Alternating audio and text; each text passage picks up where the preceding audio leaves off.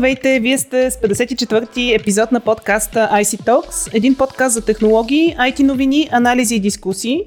Аз съм Майя Бойчева, а днес ще си говорим за стартъпи. Казвам здравейте и на гостите, които са днес с мен онлайн. Това са господин Калоян Кирилов, предприемач, основател на платформите Daskal EU и My Education Club.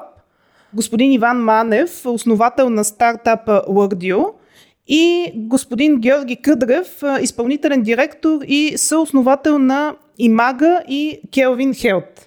Повод за днешния епизод е втората част на книгата Startup.bg, която господин Кирилов преди буквално броени дни издаде. А WordU и Imagga са две от успешните стартиращи компании, представени в нея. Затова първо ще се обърна към господин Кирилов. Здравейте отново и да ви попитам, в книгата си представяте 12 стартиращи компании. Защо се спряхте точно на тях? Здравейте от мен. Всъщност първата част, която написах, тя описва идеята на всеки един стартъп от началото до края, на базата на моя опит, който казахте с двата стартъпа, и също съм участвал в 2-3 акселераторски програми. И понеже не знам всички отговори, нормално реших да включа и други стартъпи, които разказват за техния опит. 12 просто така се получи, 12 месеца, викам за всеки месец по един. Идеята реално, защото точно тези 12 компании, по принцип аз не исках да включа 12 най-успешни стартъпа в България, каквото и да значи 12 най-успешни стартъпа, защото е трудно да го измериш. Идеята е, може би, идва от факта, това, което развивам като платформа My Education Club, е, че аз вярвам, че хората учат най-добре един от друг, като споделя своя опит. И всъщност исках да включа различни стартъпи, за да видят другите предприемачи, хората, които те първа ще основават стартъпи, как всяка една история е различна и от всеки един ти можеш да научиш нещо. И всъщност до тези 12 стартъпа има компании, които фактически към момента те са затворени, т.е. по всички критерии те са неуспели, в смисъл поне не работят. Така че исках да включа различни компании, различни случаи. Имам и компания, която е като NGO, тук-там. Затова не мога да кажа реално погледнато коя компания е по-успешна, и понеже съпознахме с Георги, с Иван съпознахме лято покрай първата книга. Аз знаех, че има доста интересни истории. Всъщност хората, които ще прочитат книгата, ще видят техния опит така е доста време, като години, което отнема, което първата реакция може би поради някои успехи на някои компании, че нещата се случват за 3-4 години. Поне аз това, което имам като опит, пък и от техния случай видях, че отнема доста време, 7-8 години, и така се случи. Не би казал, че с течение на обстоятелствата, но реших да поканя на Иван и Георги, се радвам, че те се съгласиха да споделят своя опит и предполагам, ще е полезно за останалите хора. Добре, но има ли нещо, по което си приличат тези 12 стартиращи компании по темпа на развитие, по етапа на развитие, в който са в момента? Ако говорим чисто компаниите, както ви казах, идеята беше да бъдат съвсем, съвсем различни. Има компании, които в рамките на 3-4 години от основаването направиха и екзит, и то за доста пари, като SMS Bank. Има компании, които 7-8 години се развиват и са успешни, но все още, да кажем, поне да са направили някакъв екзит, ако приемем, че това е критерий. Има компании, които се развиват изцяло на външния пазар, като офис рънки. Имаме чужденец, който прави бизнес стартъп в България. Имаме NGO. И по-скоро това, което ги обединява тези стартъпи, е качествата на предприемачите. И това са не толкова като технически неща, а по-скоро личностни качества, като неупоритост, мотивация, страст, които ти можеш да ги видиш във всеки един основател, за да може той да постигне някакъв успех. Да. А как се прави успешен стартъп? Въпросът ми е вече към господин Манев и господин Кърев. Господин Манев? Успешен стартъп може би Жорката ще каже, защото той вече има така повече история зад гърба си. Аз все още не смятам, че WordU е успешен стартъп. Аз вярвам много в него, но има още, както се казва, доста хляб да изедеме, докато можем да се наречем успешен стартъп. Опита ми до момента и в други стартъпи са били все неуспешни, така че успешен стартъп според мен трябва да вярваш в идеята си и да си упорит. Това са нещата, които аз всеки път така си казвам, ти прави каквото трябва, пък то каквото трябва ще стане, се случи. Колко неуспешни стартъпи имате зад гърба си преди WordU? Два ли, три ли такива идеи. Имам някои, които още на ниво идея са отпадали, като тръгвам да я верифицирам идеята, да проучвам, да видя дали ще има интерес. Имал съм такива случаи, но в общи линии това, което мога да споделя и което при мен е характерно дори и сега с WordU, е, че във всички стартъпи, в които съм се впускал, е било решавайки някакъв собствен проблем. Тоест виждам нещо, което си мисля, че може да стане по-добре и да е по-полезно, и това ме мотивира да скоча и да се занимавам, да му отделям повече време и така. Тоест идеята за WordU е тръгнала пак от ваша потребност, така ли? Точно така, да. Може ли да разкажете съвсем накратко какво представлява платформата? WordU е мобилно приложение, което помага с обогатяването на езиковия запас. Това е така малко дълго и трудно за разказване, но най-лесно да кажем, че помага с ученето на езици. Всъщност аз преди 10 години някъде ми се наложи, работих за голяма корпоративна компания и ми се наложи компанията беше придобита от инвеститор, който е чужденец, чужда компания, и в един момент работен език стана английски. Така съм от поколението, което английски език въобще не беше заложен в програмата. Ние почнахме да учим английски език в 7-ми клас, по 2 часа седмично. Учихме го до 9 или до 10 клас, или просто абсолютно много базово ниво, и на мен ми се наложи да уча английски език и трябваше бързо да се случи това нещо, тъй като беше свързано с работата ми и с моето кариерно развитие. Записах курсове в България, т.е. аз пробвах първо всякакви платформи, които обясняват, че за 3 седмици или за 3 месеца ще станеш перфектен с езика. Такова нещо няма. Език се учи трудно, език се учи с учител.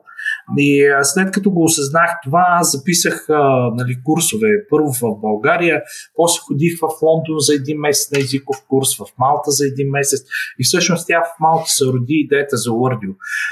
Какъв е проблема основния, и те много от студентите, които учат езици, подценяват е, че в общи линии ние като ходим на курсове, там учителите ни помагат да се справим с граматиката, но когато става въпрос за речник и за обогатяване на езиковия запас, в която иде школа, това нещо е, което ученика го прави извън школата. Тоест това е нещо, което той се занимава вкъщи самостоятелно.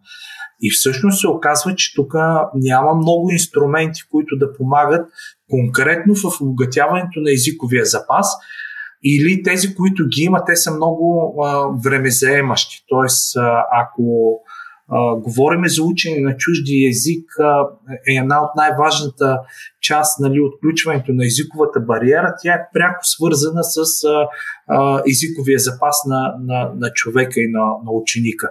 Тоест, колкото е по-богат езиковия запас, дори да допускаш някаква граматическа грешка, ти ще можеш да се оправиш. Но ако нямаш езиков запас, просто няма как да се оправиш, колкото и да си перфектен с граматиката.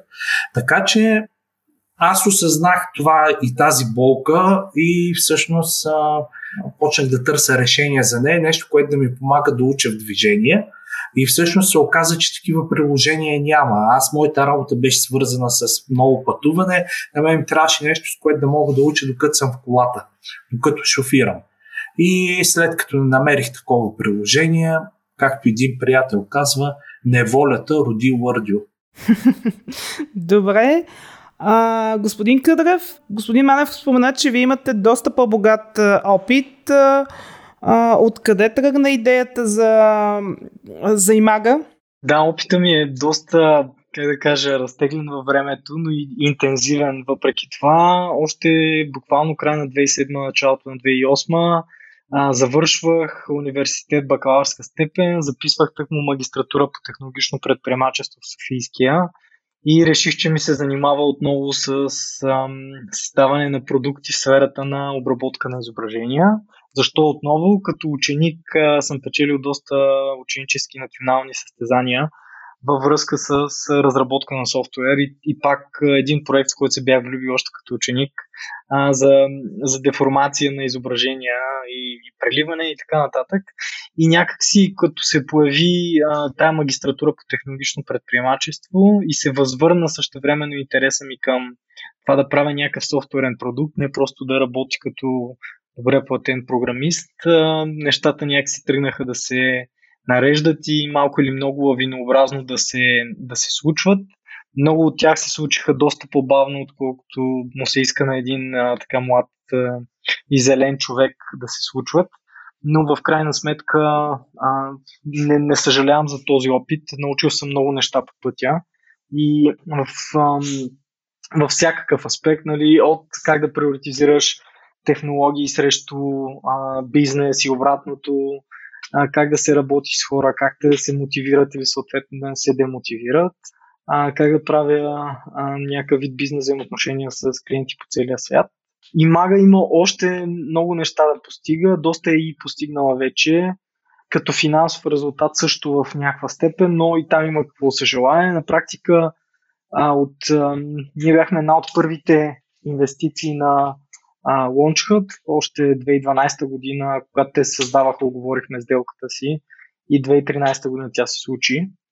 Но тогава нататък на практика не сме взимали външно финансиране, а сме продължали да развиваме екипа, продукта и технологиите. Имаме и доста награди технологични за прецизност на технологията, за новаторство и свързани с това. За мен това си е някаква страст, както казах, още от ученическите години. А на бизнес съм се научил почти по неволя, въпреки че смятам, че това ми е доста интересно, тъй като като цяло съм емпатичен тип човек, умея да се поставя на място на другия и поне така смятам в голяма степен от ситуациите. И това е за мен много необходимо качество за създаване на всяка вид взаимоотношения. А какво точно прави Имагга? Имагга всъщност е технологична компания, в смисъл, че предлагаме технология за анализ на снимки, т.е. да се разпознае какво има на една снимка или видео, като класове обекти, тип сцена и други.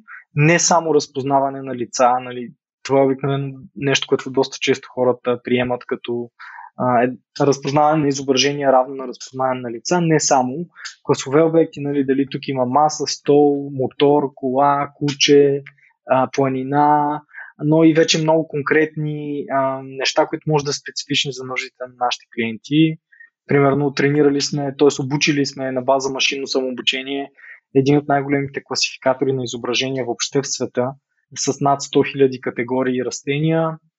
Той стои зад най-успешното такова приложение в App Store, което се нарича PlantSnap. Това не е наш продукт, ние там сме изпълнител на технологичната част. Това е Имагга, най-общо казано, Image Recognition за сервис, т.е. разпознаване на образи като услуга. Преди почти една година, около 11 месеца вече минаха, създадохме и една спин-офф компания заедно с други хора, която се нарича Kelvin Health и там стойностното предложение е от това, че ако закачите една термокамера към телефона си, каквито вече има доста достъпни и като цена, и като логистика, може да се анализира състоянието на тялото ви за някакви ранни симптоми, които много често не може дори да забележите външно по друг начин. Тоест да кажем, човек си мери температурата, за да разбере дали има някаква инфекция или процес в тялото, но за да се качи цялостната телесна температура, трябва да минат дни. Докато в определен регион, например гърлото, белите дробове, различни органи и системи, може да се наблюдава промяна в кръвотока и оттам съответно да се правят някакви изводи, не диагностични, а по-скоро предупредителни в областта на скрининга за определени състояния. В момента дори и много така сме мотивирани за приложението в ранен скрининг на рак на гърдата, заедно с още няколко други потенциални приложения, като за тромбози, съдови заболявания като цяло и също възпалителни процеси като цяло. Най-общо казано, приложихме експертизата си в разпознаване на образи и в сферата на здравеопазването. с тази нова компания. Добре, а как успявате да се реализирате на пазара?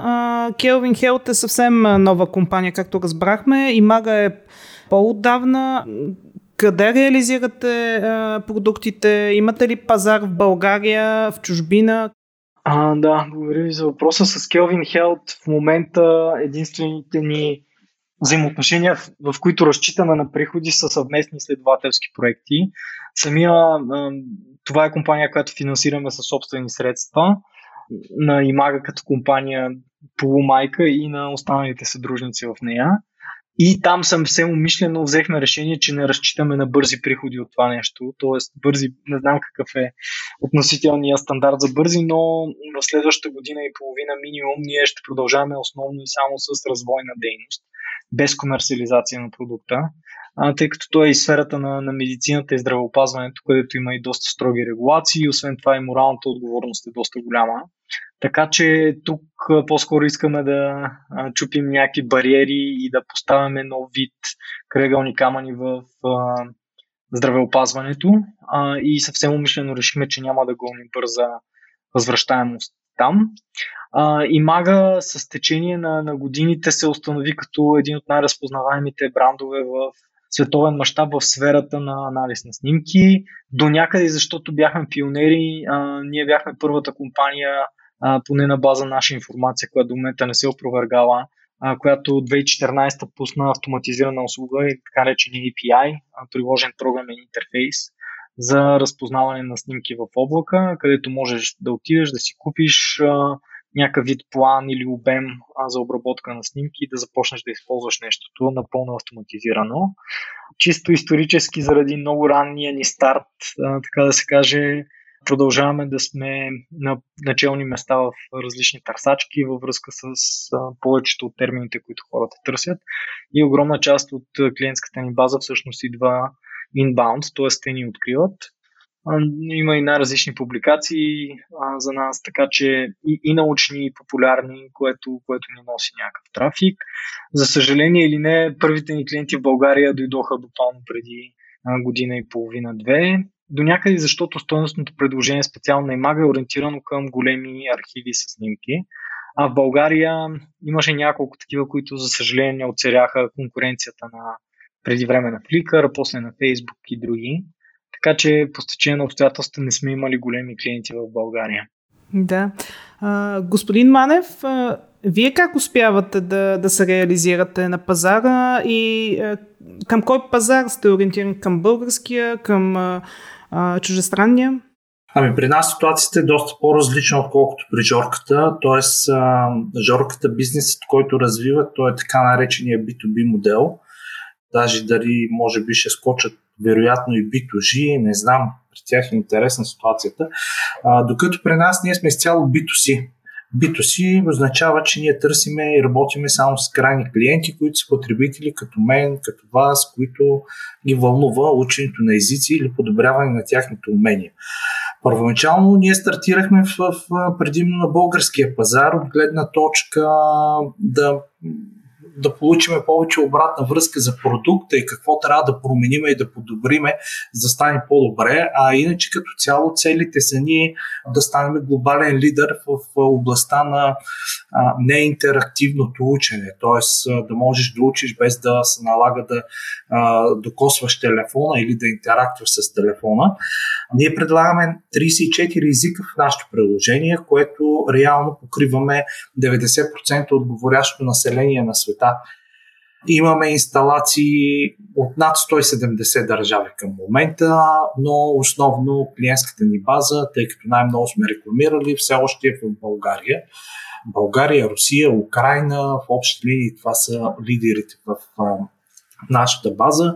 Към момента имаме над 100 000 инсталации на приложението и, както казах, на повече от 170 държави. Още в самото начало, тръгвайки по пътя на търсене на финансиране за развиване на нашия проект, много хора ми казаха: на B2C бизнес от България не може да го скалираш, трябва да направите нещо, да се преместите в щатите или така нататък. Аз в началото ми беше много странно защо така реагират. Дали ще правя дигитален маркетинг от България или ще го правя от щатите, разликата е, че в България ще ми е по-евтино, нали, като живот, като заплати и така нататък. Къде ще продавам, нали, ние сме онлайн продукт, който е откриваем по маркетите, нали, при най-просто търсене. Но всъщност нещата се оказаха в друг аспект, че не може да се скалира, тъй като екосистемата в България, за която трябва да подкрепя стартъпите, тя също се развива заедно с нас и не е толкова готова да посрещне такъв тип бизнеси и тяхните желания за развитие.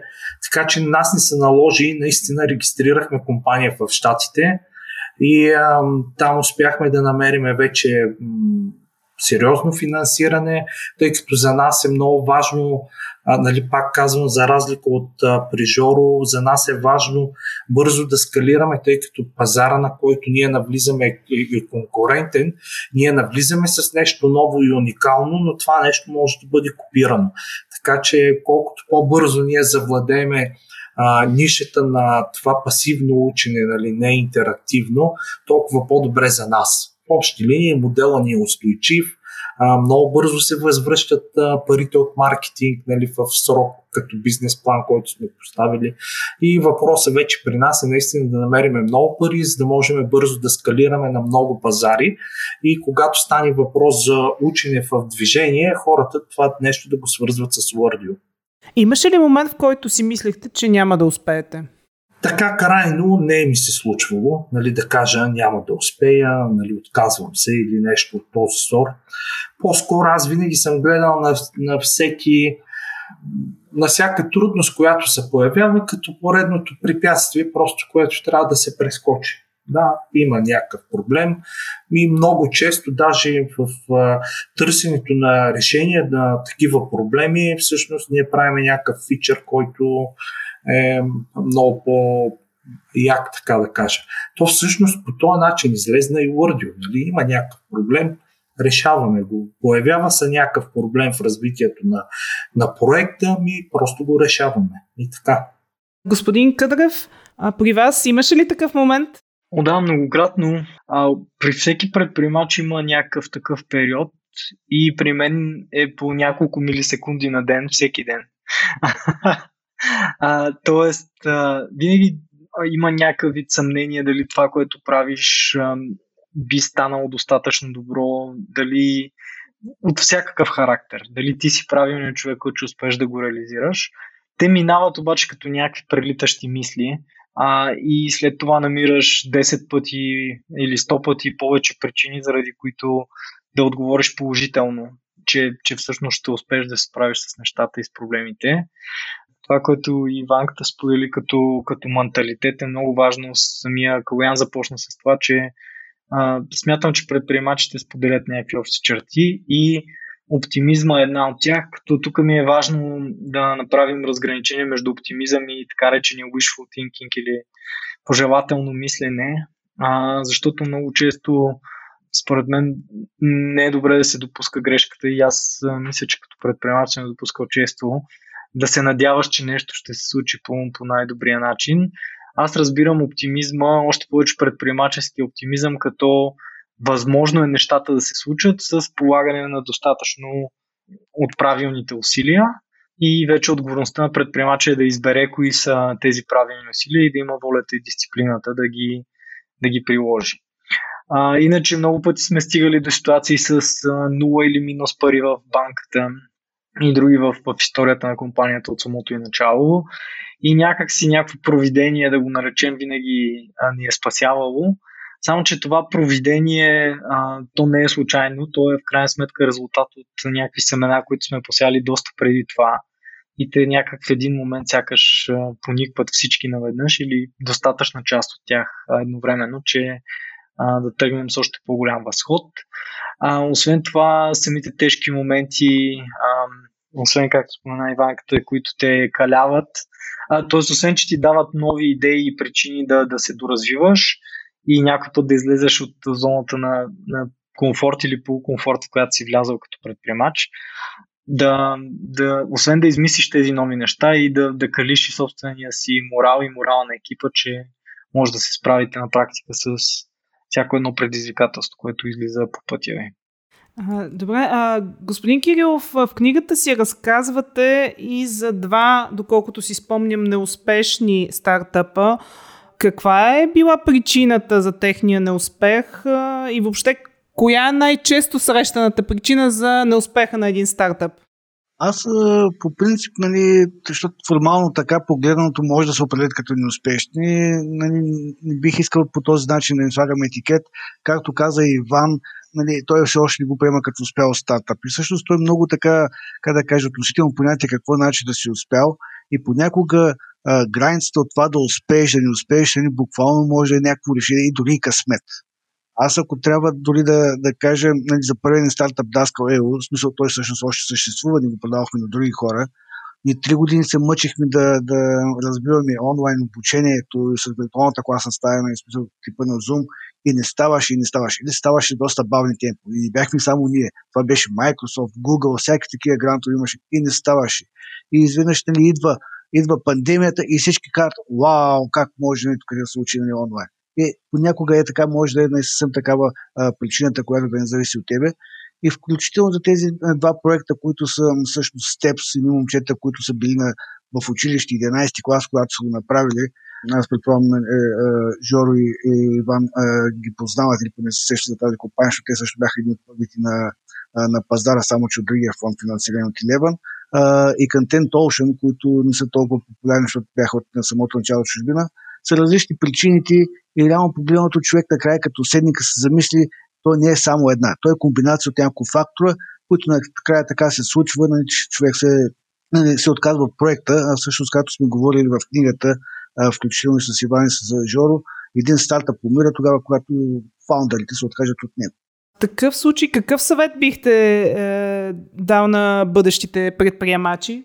Ако питате мен, аз затова исках да направя тази втора част, защото след като написах първата част, реално погледнато доста хора почнаха да ме питат за съвет, кажи това как става. Аз не смятам, че имам всички отговори и затова исках и други хора да споделят техния опит, за да види човек колко са различни историите и как всеки един по различен начин подхожда към даден проблем. И затова трудно ми е да давам съвет.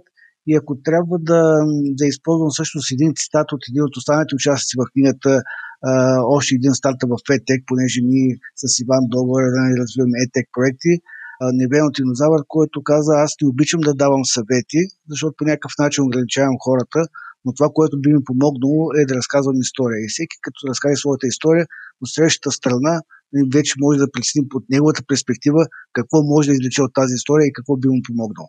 И затова общо взето след като написах и това нещо, смятам така да следвам тази философия. И може би с последното нещо, което искам да завърша, аз поне съм го казвал и на Иван, и на Жоро, и на другите хора, въпреки че имам този опит, не само покрай стартъпите, при това 15 години професионален опит, вече на 44-45 години, пишейки тази книга и разговаряйки с тях да ми разкажат тяхната история, аз научих много от тях.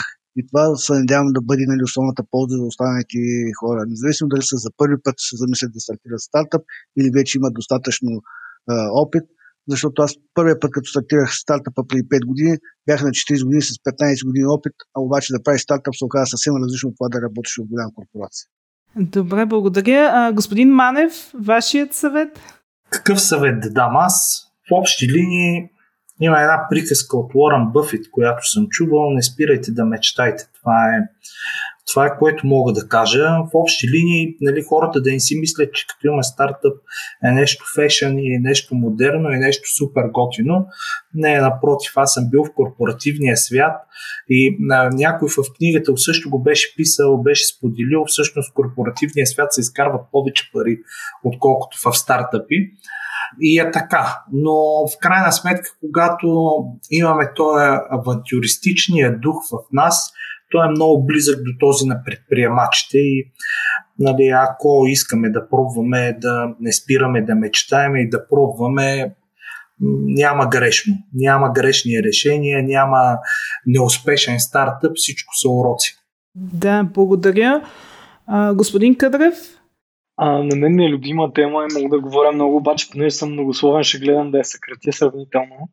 Според мен е много важно да изберем нещо, с което наистина ни се занимава, т.е. обичаме го, нещо, което можем да правим или можем да се научим да правим и нещо, което ще е полезно на много хора. Според мен това са трите опорни стълба на предприемачеството и както съм споделил и в книгата, според мен те дават тази устойчивост, независимо какви ветрове веят отвънка и бури и тектонски движения, цялото нещо да запази своята виталност и да оцеле и да продължи напред.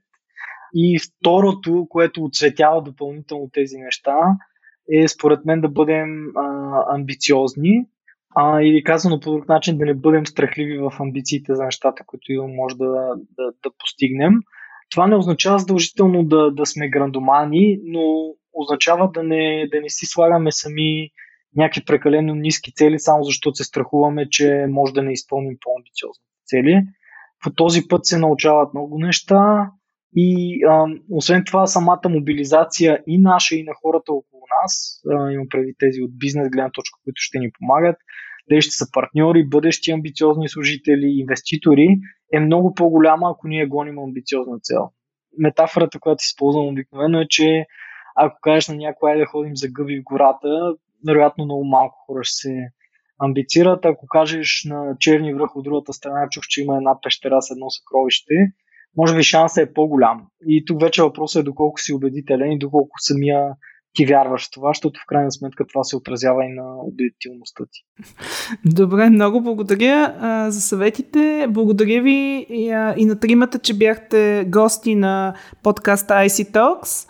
Надявам се след време отново да гостувате на подкаста и да споделите как се развиват вече стартъпите. Те тогава ще са вече scale-up. Искам и аз да благодаря за поканата за участие, както и на Калоян за инициативата да направи тази втора част на книгата. И лично да изкажа, че съм голям фен и почитател на WordU. И това, което Иван няколко пъти е споделял, че има амбицията да направи първия успешен български стартъп, който е в сферата на консюмър B2C, бизнес to консюмър. Така че му пожелавам успех. Мисля, че продуктът е страхотен и нещо, което всеки един, който иска да учи езици, има като проблем. Самия аз съм голям фен. Така че пожелавам успех на всички ви. Благодаря много, Жорка. Наистина изненадаме определено. Пак казвам, стараем се, правиме каквото смятаме, че е правилно, то каквото трябваше стане. Нали, аз съм доволен, защото в крайна сметка не само от тебе го чувам и това наистина е едно от нещата, което много ме зарежда, но ние имаме над 1000 положителни отзиви в маркетите и чета ежедневно, отговарям лично, аз отговарям на всички, които пишат и това наистина мене много яко ме зарежда. Със сигурност има много други български стартъпи, които също заслужават да разкажат тяхната история. Мисля, не толкова заслужават, а има какво да споделят. И аз вярвам, че всеки един човек, колкото и така човешката природа да е така устроена, че ние учим най-добре от своите грешки.